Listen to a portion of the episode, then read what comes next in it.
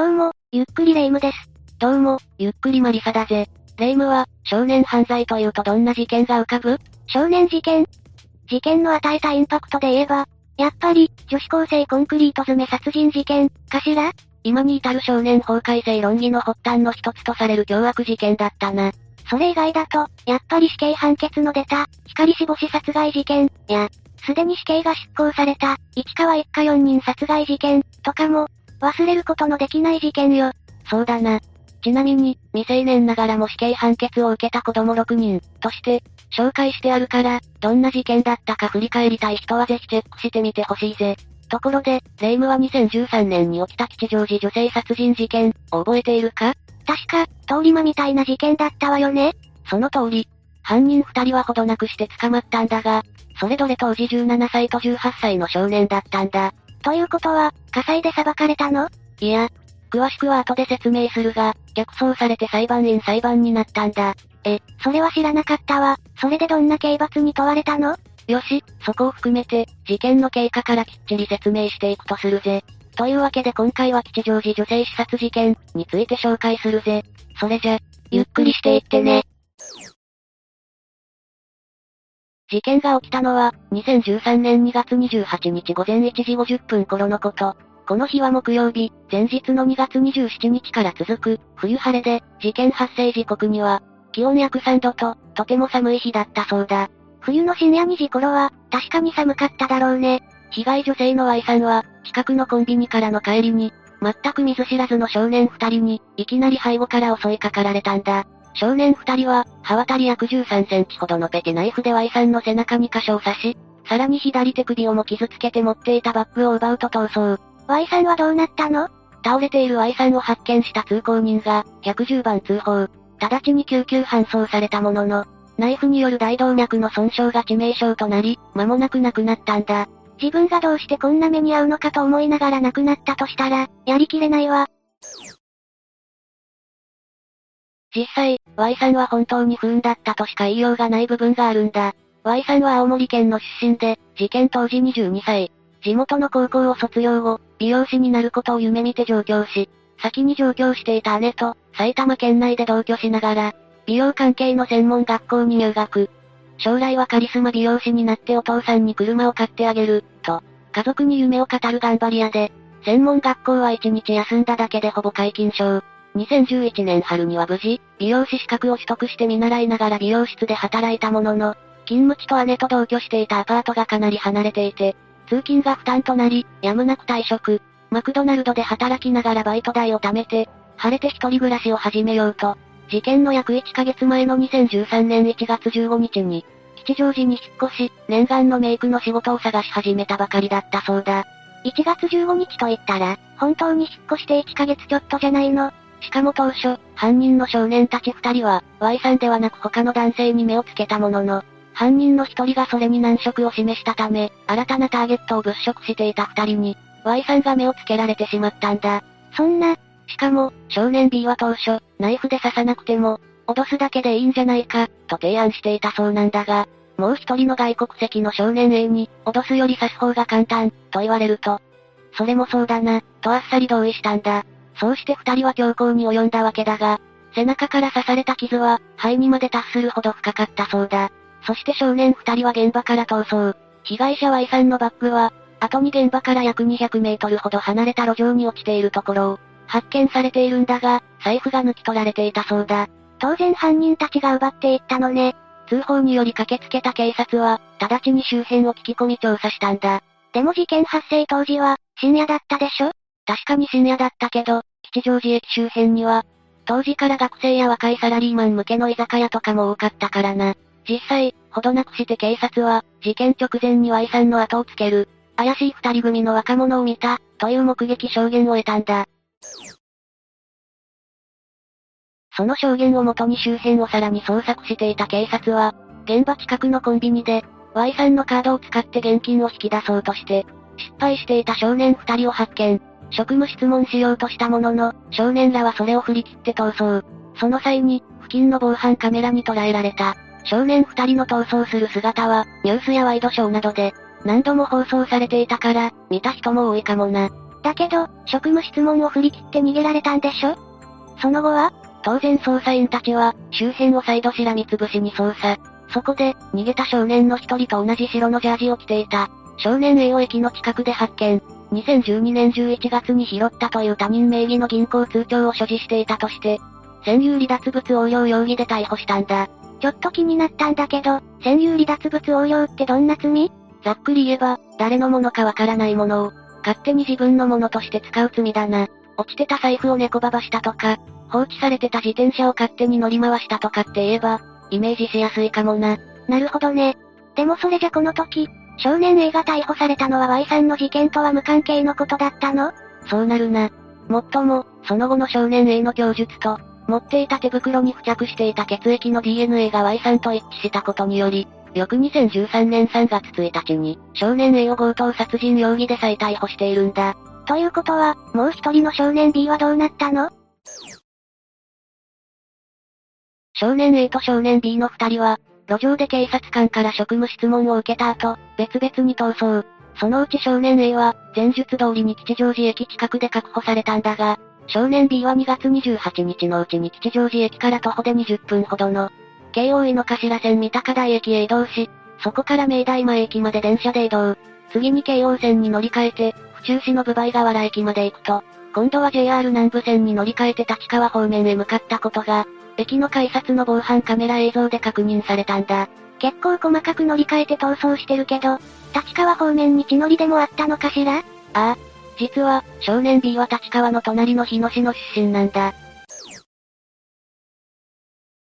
この辺りで、少年 A と少年 B の生い立ちに触れておこうか。まず少年 A は、2013年の事件当時17歳。東欧の国生まれで、母親は16歳で少年 A を産んでいるんだ。外国生まれということは、いわゆるハーフということ？ハーフには違いないが、ジップは母親の生まれた国とは違う中東の国出身らしい。その後、少年 A の実母は21歳の頃に、当時5歳ぐらいだった少年 A を親族に預けて来日。吉祥寺にあった外国人女性が接待するお店に勤め始めたそうだ。その後、何度か店を移り、事件の起こる3年ほど前に、同じ吉祥寺駅の近くにある、ビルの一角に、スナックをオープンさせたそうだ。事件が起きた吉祥寺に？ということは、少年 A は事件現場付近に馴染みがあったということ？ああ。少年 A の母は日本人男性と再婚し、ふるさとから少年 A を日本に呼び寄せたんだ。吉祥寺駅から徒歩15分ほどの一軒家で、少年 A が母と再婚相手の男性、そしてその直後に生まれた F マイと暮らし始めたのは、事件の4、5年前、少年 A が中学生になる頃だったそうだ。言葉とかは問題なかったの？武蔵野市立第三中学校を卒業後は、入学者選抜で学力検査のない東京都立秋留大高等学校に入学したものの、やはり日本語があまり流暢ではなく、飲酒や後輩への暴力などの事件を起こし、せっかく入学した高校も途中で中退し、土木関係の会社に就職したものの長続きせずに退社。さらに事件の前年くらいからは、家に寄りつかずに悪をやる中で知り合った仲間のアパートなどを、転々としていたそうだ。生活費というか小遣いはどうしてたの？母親にせびってたの？路上で寝込んだ酔っ払いのサラリーマンから財布や金目のものを盗んだり、ひったくりをしたりしていたみたいだな。なるほど。悪の道に爆心したみたいね。実際、事件時にも他人名義の通帳を持っていたわけだけど、少年 A の遊び友達が、テレビのインタビューに答えて、少年 A の財布に他人名義の通帳が何冊も入っていたのを見た、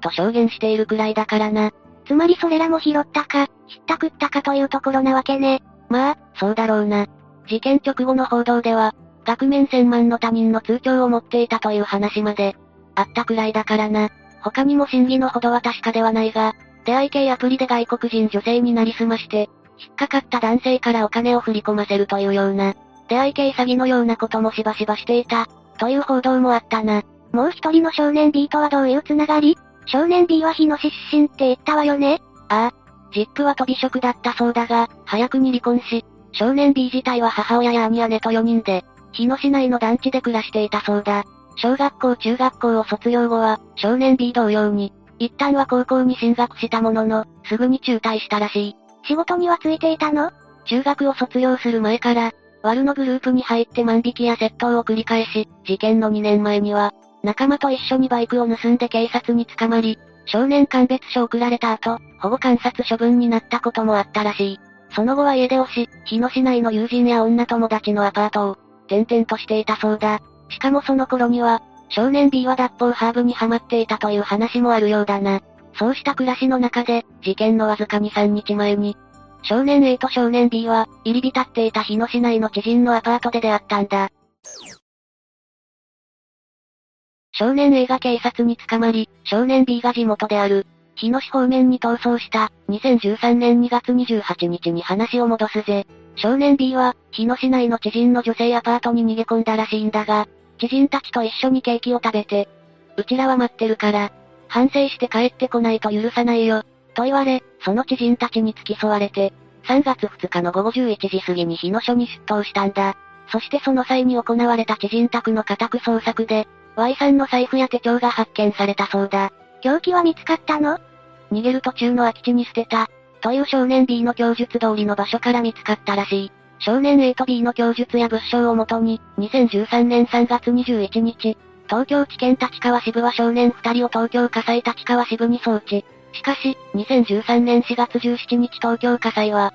刑事処分以外の措置を相当とすべき判断に至らない、として検察官に送致。つまり、成人と同じ刑事裁判を受けるべきであると判断して、いわゆる逆走となったんだ。それを受けて、東京地検立川支部は2013年4月26日、強盗殺人、窃盗未遂、銃刀法違反などで少年 A と少年 B を起訴したんだ。ということは裁判員裁判になったのね。少年 B の初公判は、2014年1月28日に開かれ、少年 B は、殺すつもりはなかった、と供述したものの、検察側は、犯行に使用した凶器はあらかじめスーパーで万引きして調達したり、犯行に及ぶ前には、少年 B は少年 A から帽子を借り、被害者や通行人などに顔を見られにくいように、小細工するなどの周到さもあったこと。死ぬ危険性を認識しており、殺意があった、と主張したんだ。確かに、自分たちより非力な女性を、しかも背後からいきなり襲っているあたり悪質性を感じるわ。第2回後半では、少年 A に対する証人尋問があったんだが、ここで少年 A と少年 B の言い分が激しく対立。お互い、少年 A から、自分も刺すからお前も刺せ、と言われた。脅すのか、刺すのかというやりとりを少年 B と交わし、その時少年 B に、刺していこう、と言われた、と証言したんだ。要するに、どっちが主導権を握っていたか、責任のなすり合いに聞こえるわね。Y さんの父は、言い訳ばかりで反省がない。娘は懸命に働いていた。それに比べて、少年 B は面白おかしく遊んで暮らそうとしていた。真面目に働いていた人が殺されるなんて、世の中おかしい、と娘の無念を代弁したんだ。娘に対する気持ちが、痛いほど伝わってくるわね。最終弁論で弁護側は、利き手でない右手で刺している、からと殺意を否定。さらに、少年 B に罪を認識させるためには、少年院での処遇が必要、と主張して、火災への再送致を求めたんだ。再送致いやいやいやいや無理でしょ。そうして迎えた2014年2月7日の判決で少年 B に言い渡されたのは、主文、被告人を無期懲役に処す、という判決だったんだ。判決の中で、裁判長は、少年二人に上下関係はない。弁護側が主張するような家庭裁判所への逆走や、保護観察処分が相当とは言えない。金に困ったという動機に組むべき点は一切ない。被告に有利な点を差し引いても無期懲役が相当、と断罪されたんだ。少年 A はどうなったの？少年 B に無期懲役の判決が下された12日後の2014年2月19日、少年 A の初公判が同じ東京地裁立川支部で開かれたんだ。初公判で、検察は、少年たちは日野市内のたまり場で、友人を介して知り合い意気投合。連れ立って遊んでいたが、事件前日に、ゲームセンターで金がなくなったので思い立った遊ぶ金欲しさの犯行。鋭利なナイフを用いて強い力で突き刺しており、殺意はあった、としたんだ。それに対して弁護側は何と？殺意はなく、動機も遊ぶ金欲しさではなく、家庭に居場所がないので友人と住む、アパートを借りる金を得ようとした、と主張したんだ。それなら働け。検察側の陳述によると少年二人は、事件前日の2月27日の夕方に、日野市内の友人のアパートを出て、日野駅へ向けて歩きながら、吉祥寺の街で通行人を襲う計画を思いつき、まず国立へ向かうと声優スーパーで犯行に使うための、ペテナイフ2本を万引き。そこから電車で吉祥寺へ向かい、ネットカフェに入店。入店後も二人で変わる変わる店外へ出て周辺を偵察し、程よく通行量の減る頃合いを見計らったそうだ。午前2時頃ネットカフェを出ると、少年 A は少年 B に預けた。ナイフのうち1本を受け取り、二人でナイフの持ち具合を確かめるなどしてから、ターゲットを物色。計画性しか感じないんだけど、さらに証人として出廷した少年 B は、本当にいきなり刺すとは思わなかった。俺が刺すから、お前も刺せと言われていたので、自分も刺した、と証言。少年たちは一旦その場を立ち去りかけたものの、Y さんのバッグを取りに戻ったらしい。そのバッグを持って、Y さんが最後に立ち寄ったコンビニとは違うコンビニに行き、財布の中にあったカードで預金を引き出そうとしたものの失敗したんだ。ていうか、暗証番号もわからずに引き出せると思ったのかな？計画では脅して聞き出そうとしていたらしい。しかし、それができなくなったから、バッグの中の手帳やメモを漁って、そこに書き付けられていた4桁の数字が暗証番号だと思ったものの、違ったそうだ。ずさんというか、愚かというか。しかも、少年 A は、市販は少年 B で、自分は殺意もなかった。目で、やれ、と言われて、ためらったけど刺した。パニックだった、と述べているんだ。しかし、検察側からの尋問では、少年 A の供述の矛盾が数多く露呈してしまう。矛盾？どんな？検察官は、少年 A が Y さんのバッグに入っていた。手帳に書かれていた数字から暗証番号を割り出し、カードで現金を引き出そうとしたことを追及。一体どのあたりでパニックになったのかと厳しく追及したそうだ。そうよね、人を刺しておいてすっごく冷静よね。というか冷血とすら思えてくるわ。それに対して少年 A は、パニックになって走って逃げた、と答えたんだが、それに対しても、犯行直後、タクシーに乗ってバックシートに寝転び、外から頭が見えないようにしましたね。と冷静に切り返されてるんだ。論破されたわけね。さらに弁護側が述べた、家庭に居場所がないので、友人と住むアパートを借りる金を得ようとした、という動機についても、警察や検察の取り調べ段階では、アパートを借りたいために強盗をした、とは供述していませんね。とズバリ切り込んだんだが、それに対して少年 A は、覚えていません、としか返答できなかったんだ。しかも、少年 A は Y さんの預金を引き出すことに失敗したものの、財布にあった現金を奪い、そのお金でマクドナルドに入って、食事をとり、トイレに、他の客が置き忘れた財布を盗んでいるんだ。人一人を殺して奪ったお金で、ハンバーガーを食べる？それのどこがパニックになった人間のすることなのよ。さらに被告側の上場借用のための証人として呼ばれた母の発言にも、聞く耳を疑うものがあったようだ。母の証言に何か不審な点でもあったの？というよりも、検察側の尋問で弁護側の申し立てに、矛盾が見られたようだな。例えば、先ほども触れたけど、動機は家庭に居場所がないので、友人と住むアパートを借りる金を得ようとした、というが、少年 A は事件前、家から30万ほど持ち出しているし、母親の再婚相手の日本人の口座からも170万円ほど引き出しているんだ。人を刃物で脅してまで、居場所、を作りたかったんなら、そのお金でとっくに作れてるわね。さらにこの証人尋問は、2014年2月21日だったため、被害者参加制度の利用として、遺族の代理人の弁護士が少年 A の母に、今から1週間後の金曜日は何の日か？と聞くと、金曜日は金曜日、と答えたらしい。え、2月21日の1週間後なら、ちょうど1年前に Y さんが殺された日でしょ？つまり、それを覚えてもいなかったということだ。しかもそれに畳みかけるように弁護士から、事件から1年が経とうかという時になっても、自分から謝罪しないのですか？と聞かれると今度は、まだ1年経ってません、と答えたらしい。もう聞くに耐えないというかなんというか、ちなみにこの後、法廷では少年 A の母親の再婚相手である、日本人男性の証言もあったそうだが、本当に反省しているのか、私にはそうは思えません、と証言したそうだ。さらに裁判の終盤には、遺族を代表して、Y さんの姉の意見陳述が読み上げられたそうだが、その中で姉は、数々の悪事を繰り返した被告人には、公正など到底望めません。被告人の親もまるで他人事です。私たちに一生言えることのない傷を負わせたことは絶対に許せない。これは親のしつけと教育の問題であり、監督義務違反です。少年である被告を守る。少年法も親も無責任です。と述べたんだ。遺族にしてみれば、心からの叫びよね。そして、2014年3月4日に少年 A に対して下された判決は、主文、被告人を無期懲役に処す、だったんだ。少年 B と同じね。判決で裁判長は、犯行は身勝手かつ悪質で、刑事責任は極めて重い。少年法により刑の緩和をするのは相当でない、とこちらも断罪。実は少年 A、少年 B ともに判決を不服として、東京高裁に控訴したんだ。控訴？